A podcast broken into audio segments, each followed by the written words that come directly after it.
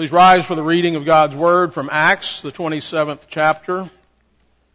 I'll be reading verses 1 through 16 and then we'll take up the other verses as we come to them this morning. Hear now God's Word. And when it was decided that we should sail to Italy, they delivered Paul and some other prisoners to one named Julius, a centurion of the Augustan regiment, uh, Augustan re- regiment. And so, entering a ship of uh, we put to sea, meaning to sail along the coast of Asia. Aristarchus, a uh, Macedonian of Thessalonica, was with us. And the next day we landed at Sidon and Julius treated Paul kindly and gave him liberty to go to his friends and receive care. When we had put to sea from there, we sailed under the shelter of Cyprus because the winds were contrary. And when we had sailed over the sea, which is off uh, Cilicia and Pamphylia, we came to Myra, a city of uh, Lycia. Uh, there, the centurion found an Alexandrian ship sailing to Italy, uh, and he put us on board. When we had sailed slowly many days and arrived with difficulty off uh, uh, uh, the wind was per, uh, was permitting us to proceed, was not permitting us to proceed. We sailed under the shelter of Crete and Salmone. Passing it with difficulty, we came to a place called Fair Havens near the city of Lasea. Now, when much time had been spent and sailing was now dangerous because of the fast was already over, Paul advised them saying, Men, I perceive that this voyage will end with disaster and much loss not only of the cargo and ship, but also our lives. Nevertheless, the centurion was more persuaded by the helmsman and the owner of the ship than by the things Paul, spoken by Paul. And because the harbor was not suitable in, to, to winter in, the majority advised to set sail from there also, if by any means they could reach Phoenix, a harbor of Crete, opening toward the southwest and northwest, and winter there. When the south wind blew softly, supposing that they had obtained their desire, putting out to sea, they sailed close by Crete. But not long after, a tempestuous headwind arose called uh, uh. Uh, so when the ship was caught and could not head into the wind, we let her drive. And running under the shelter of an island called Clauda, we secured the skiff with difficulty. And thus far, the reading of God's Word and all God's people said. Amen. Amen. You may be seated. I was just thinking before I'm going to actually start what I prepared for the sermon. I, want, I was thinking about what Paul said in the opening chapter of Romans 1. Here he's been wanting to go to Rome for so long, and here he's he's not there yet, and he's not he's got some more difficulties to get to. But I, I think about the drive, the the vision, and the commitment that he had. And in the opening chapter of the book, of the epistle to the Romans, he says this. Now, verse 13, now I do not want you to be unaware, brethren, that I often planned to come to you, but was hindered until now. That's an understatement. That I might have some fruit among you also, just as among the other Gentiles. I am a debtor both to Greeks and to barbarians, both to wise and to unwise. So as much as is in me, I am ready to preach the gospel to you who are in Rome for I am not ashamed of the gospel of Christ. For it is the power of God to salvation for everyone who believes, to the Jew first, and also to the Greek. For in it the righteousness of God is revealed from faith to faith, as it is written, the just shall live by faith. And so Paul has that vision. That's why he is so driven to get to Rome and uh, he's now God is taking him in an unusual way. So what we know is that God has purposed everything. But from our perspective, which we should always remember is an extremely limited perspective, we are often left scratching our heads at what God is doing. Why didn't God just get Paul to Rome without all this trouble? Why didn't he book him a first class passage. We can understand why God might use a life threatening storm to chasten a fleeing prophet like Jonah. He was running from God and the Lord would use the storm and the sea to retrieve him. Hard things happen, chastenings happen. Eh, that happens, of course, when we rebel, as it did with Jonah. But Paul was not only not a rebellious man, he was actually the contrary. He strongly desired to go to Rome. So why has God taken Paul and his companions and put them into this horrific situation? Surely Job's friends would have assumed that Paul must have done something terribly wrong. He was being punished. And think about this. I think we are all prone to think over everything in our life as either some kind of a reward for being good. This must be happening to me because I'm good. Or perhaps a punishment because I've been bad. So something bad happens and I immediately start to ask, what did I do to deserve this? But the Bible teaches us that there are other things going on all the time. God brings good things out of what we think are bad things, and sometimes what we think are good things turn out to be bad things. We have the advantage of knowing how this story ends, and that gives us some resolution, but on the front end, this is puzzling. Nevertheless, Paul had the advantage he didn't know how this ended in, in, the, in the particulars, but he did have the advantage of trusting God for his future. He already knew in his heart that to live is Christ and to die is gain. But more than that, he also had God's Word, and in his case, God's Word directly to him that he would see Rome. God's promises were certain for Paul, and God's promises are also certain for us. And even though we might not get the direct word in the same way Paul did, God's word is God's word. And wherever God's word has spoken to us, wherever God's word has made promises to us, those are certain. And so God has given us this story to teach us to trust Him in storms. This chapter involves Paul's journey from Caesarea to Rome, and Paul was certainly no stranger to sea travel. At this point in Paul's life, we know of 11 voyages on the Mediterranean before he has ever set sail now to Rome. One historian estimates that Paul had logged over 3,500 frequent sailor miles. This means he was an experienced sailor, because keep in mind this was not the Carnival Cruise Line here. This was rough going. This is why he is able to offer seafaring advice. Prior to this event, Paul told the Corinthians, think about this, prior to this, he tells the Corinthians, three times I was shipwrecked.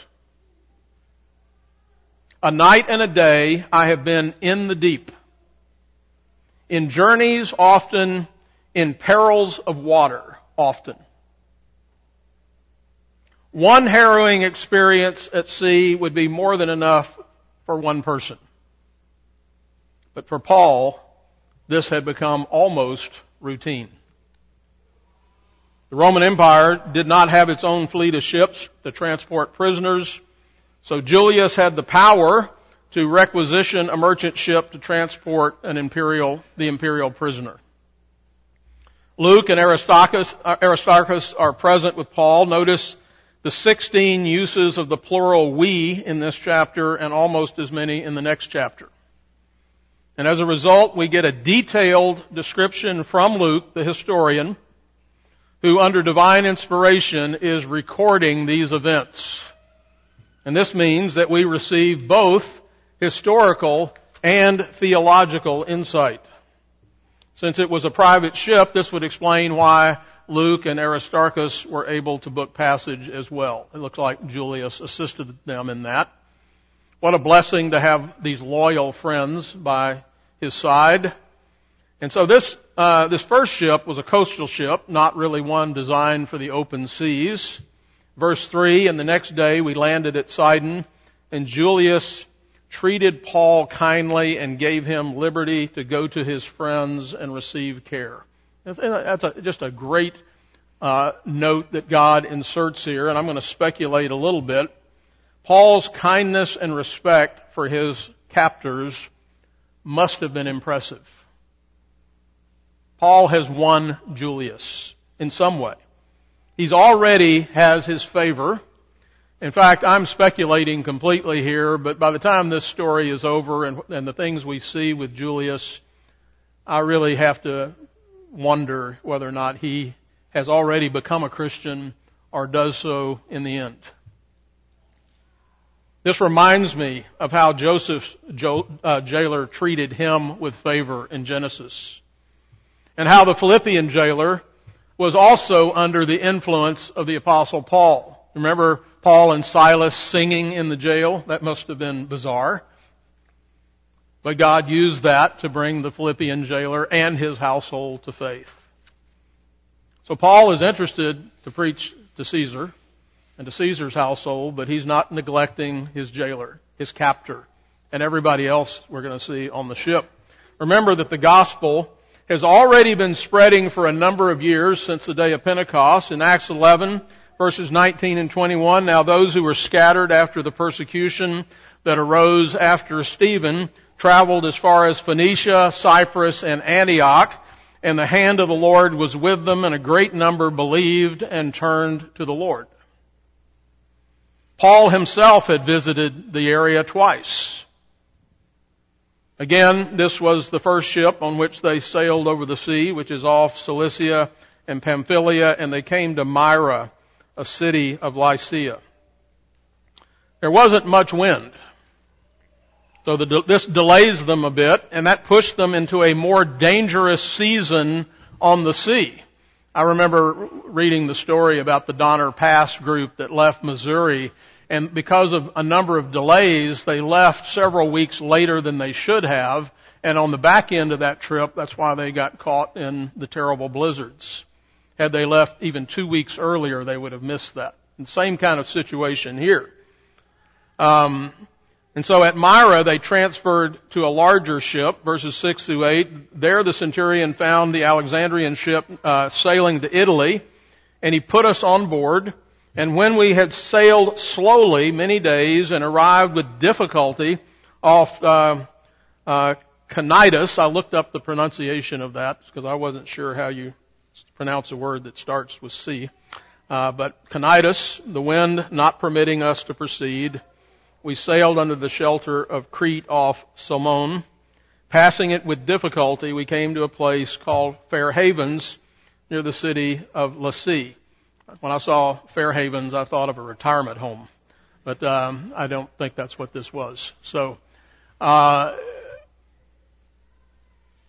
so you, I sent you some maps. I hope you took a look at those a little bit so you can see that they're kind of going up the coast of the Mediterranean, sticking close to the shoreline. Ship's not big, but they don't have much in the way of wind. That's about to change.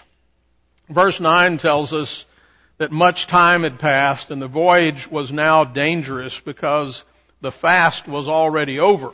This is an interesting statement that allows us to date this journey as well as understand why it was so dangerous.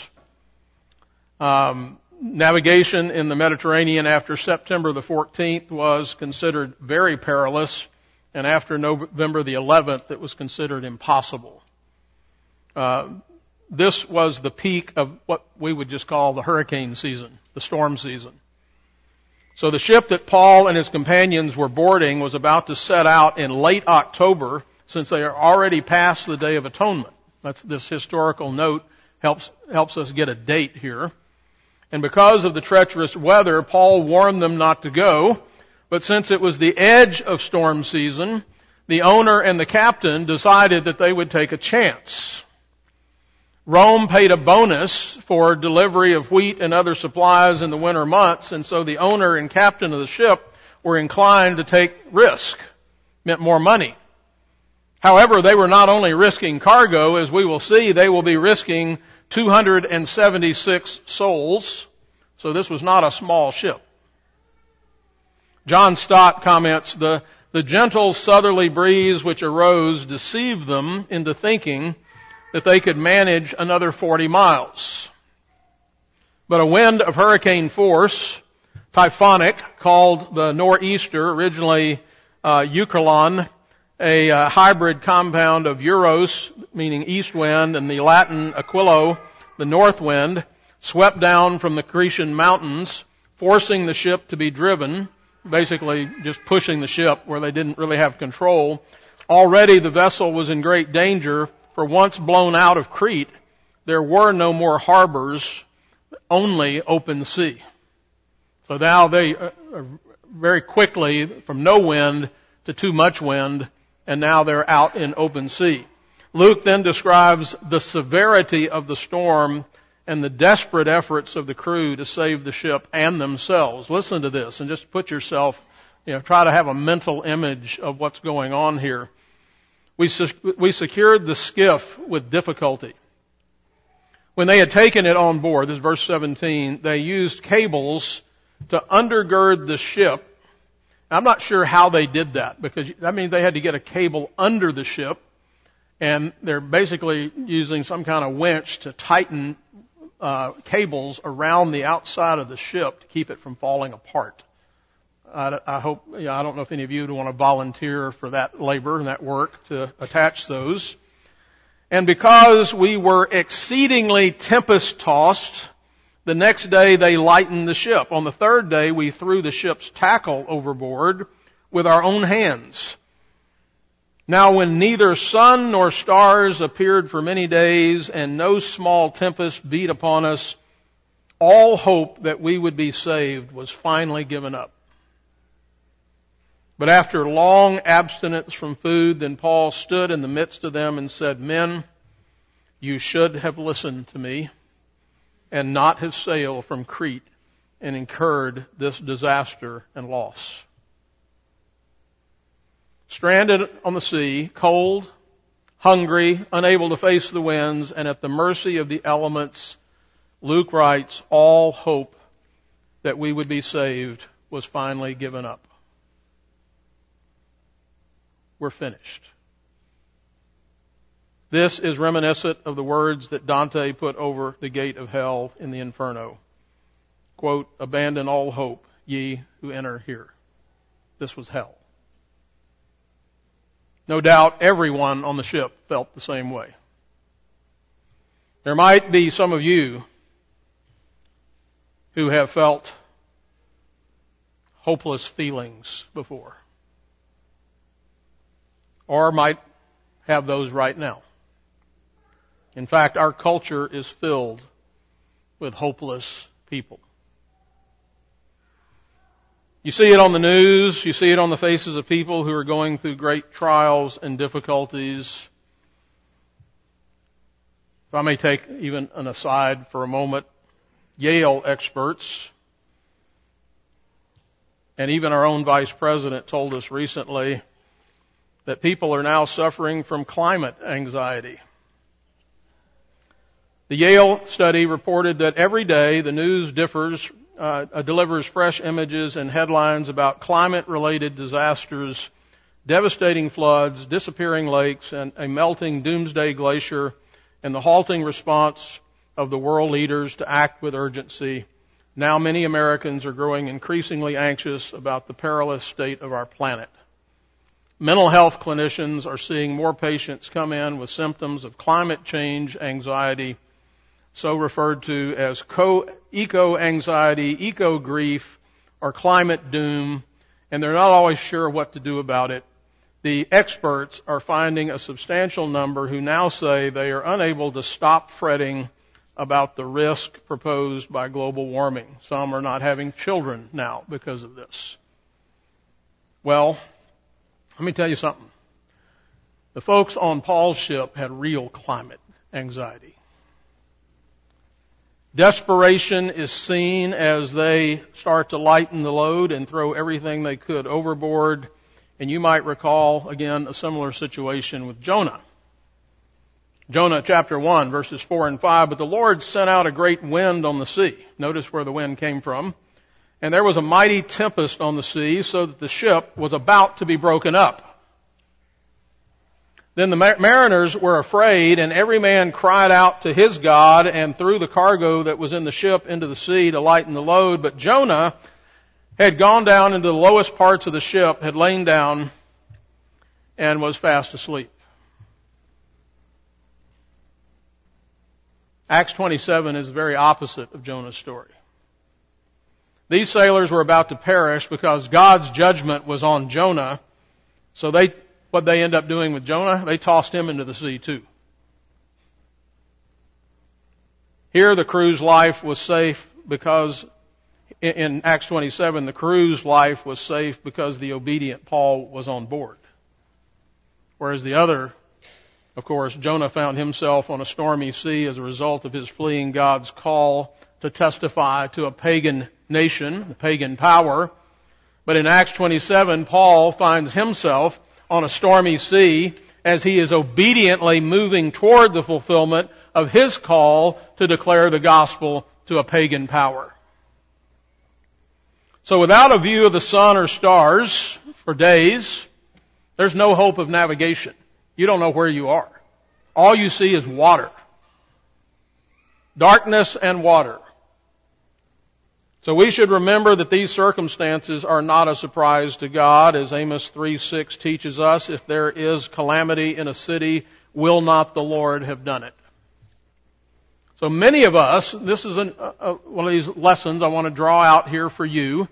Many of us falsely assume that if we are a faithful Christian, then everything ought to go smoothly. But God often has another path which is contrary to the smooth one. We're not promised that we will never face peril or even life-threatening situations. But like Job who said, though he slay me, yet will I trust him, we still have faith, not necessarily that we will live, but faith that even if we die, God will never forsake us. So the professional sailors had failed and Paul reminds them that they should have listened to him and I don't think this was so much of I told you so, but he is trying to get their attention and say, now you need to listen to me. He had no doubt recounted all of his vast experience of having been shipwrecked and having been to sea so many times. He's not a young man here. He's now going to make another announcement about what's going to come to pass next. So we begin in verse 22, and now I urge you to take heart, be encouraged, don't be hopeless, for there will be no loss of life among you, but only of the ship. For there stood by me this night an angel of the God to whom I belong and whom I serve, saying, Do not be afraid, Paul. You must be brought before Caesar. And indeed, God has granted you all those who sail with you. Therefore take heart, men, for I believe God that it will be just as it was told me. However, we must run aground on a certain island. Some interesting things in this text. So this messenger, an angel from God, comes to Paul in the night with a word of God. This appears to be an answer to a very specific prayer that Paul had offered on behalf of the men who were on the ship in the storm. Because verse 24 says, indeed, God has granted you, God has answered you that all, uh, in regard to saving all of those who are with you. God gave Paul this specific promise by way of special revelation, but we can draw from this a more general truth, which is that God always keeps His word because He is a promise keeping God. God's Word is God's Word, whether by the special revelation of a vision in Paul's case or by special inspiration as we find it in Scripture.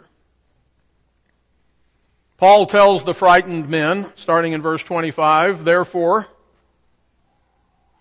take heart, for I believe God that it will be just as it was told me. However, we must run aground on a certain island. Now when the fourteenth night had come, as we were driven up and down in the uh, Adriatic Sea, about midnight, the sailors sensed that they were drawing near some land, and they took soundings and found it to be 20 fathoms. And when they had gone a little farther, they took soundings again and found it to be 15 fathoms. So they know they're approaching land. that's getting more and more shallow. Then, fearing lest we should run aground on the rocks, they dropped four anchors from the stern and prayed for day to come.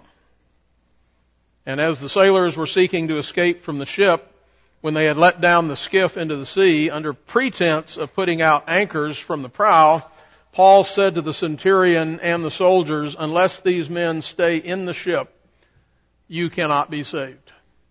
Then the soldiers cut away the ropes of the skiff and let it fall off. So they're trying to get in a lifeboat here. I can only imagine the panic of 276 people in a massive storm on a sinking ship. Paul notices some of the men pretending to lower the anchors. They're lowering the anchors to keep the ship from running aground. But really they were attempting to lower the lifeboat into the water so that they could escape. And they were going to save themselves, but the only safety was really on the ship, which reminds us of Noah. And this should remind us of the church. Even the sanctuary, this belly of a ship, which is what this sanctuary is designed to look like. Because here is where salvation is, safety. So Paul warns the centurion that if they do this, no one can be saved because they're going to need a full crew if they're going to make landfall and be saved. Um, this is an interesting juxtaposition, though, between what God has promised Paul and what we might think as a practical as practical decision making. God's promise to save Paul and the others on the ship did not lead Paul to do nothing. Rather, Paul was busy directing traffic and shouting instructions, pleading for his overseers to heed his advice. And in verse 33, and as day was about to dawn, Paul implored them all to take food, saying, Today is the fourteenth day you have, you have waited and continued without food and eaten nothing. Therefore I urge you to take nourishment, for, uh, for this is for your survival, since not a hair will fall from the head of any of you. And when they had said these things, he took bread and gave thanks to God and in the presence of them all. And when he had broken it, he began to eat. Something we're going to do in a few minutes. Then they were all encouraged and all took food themselves. And in all, we were 276 persons on the ship. So when they had eaten enough, they lightened the ship and threw out the wheat into the sea. John Stott commented, Dawn was about to break when Paul made his third intervention, urging everybody to eat because they had not done so for a fortnight, either because of the constant suspense or because of seasickness or because the food supplies had been saturated or because cooking had become impossible in the gale. But now he pressed them to eat in order to survive, for he added, seemingly with an allusion to the teaching of Jesus, none of them would lose even a single hair. Then they threw out all the remaining grain in a vain attempt to salvage the ship before they abandoned it. No doubt the captain was going to need to demonstrate that he had done everything humanly possible to salvage whatever they could so that he could avoid legal, legal troubles when this was over. Then in verse 39, when it was day, they did not recognize the land. They didn't know where they were, but they observed a bay with a beach onto which they planned to run the ship if possible. And they let it, and they let go the anchors and left them in the sea, meanwhile loosing the rudder ropes. And they hoisted the mainsail to the wind and made for shore, but striking a place where two seas met, they ran the ship aground, and the prow stuck fast and remained immovable, but the stern was being broken up by the violence of the waves. This island that they run aground on is Malta. And if you look in the Mediterranean, there's this little speck of an island out there in the middle of the Mediterranean called Malta. Uh, Malta has an amazing history sometimes. We'll talk about that on another day. But there is a bay in Malta that is today called St. Paul's Bay.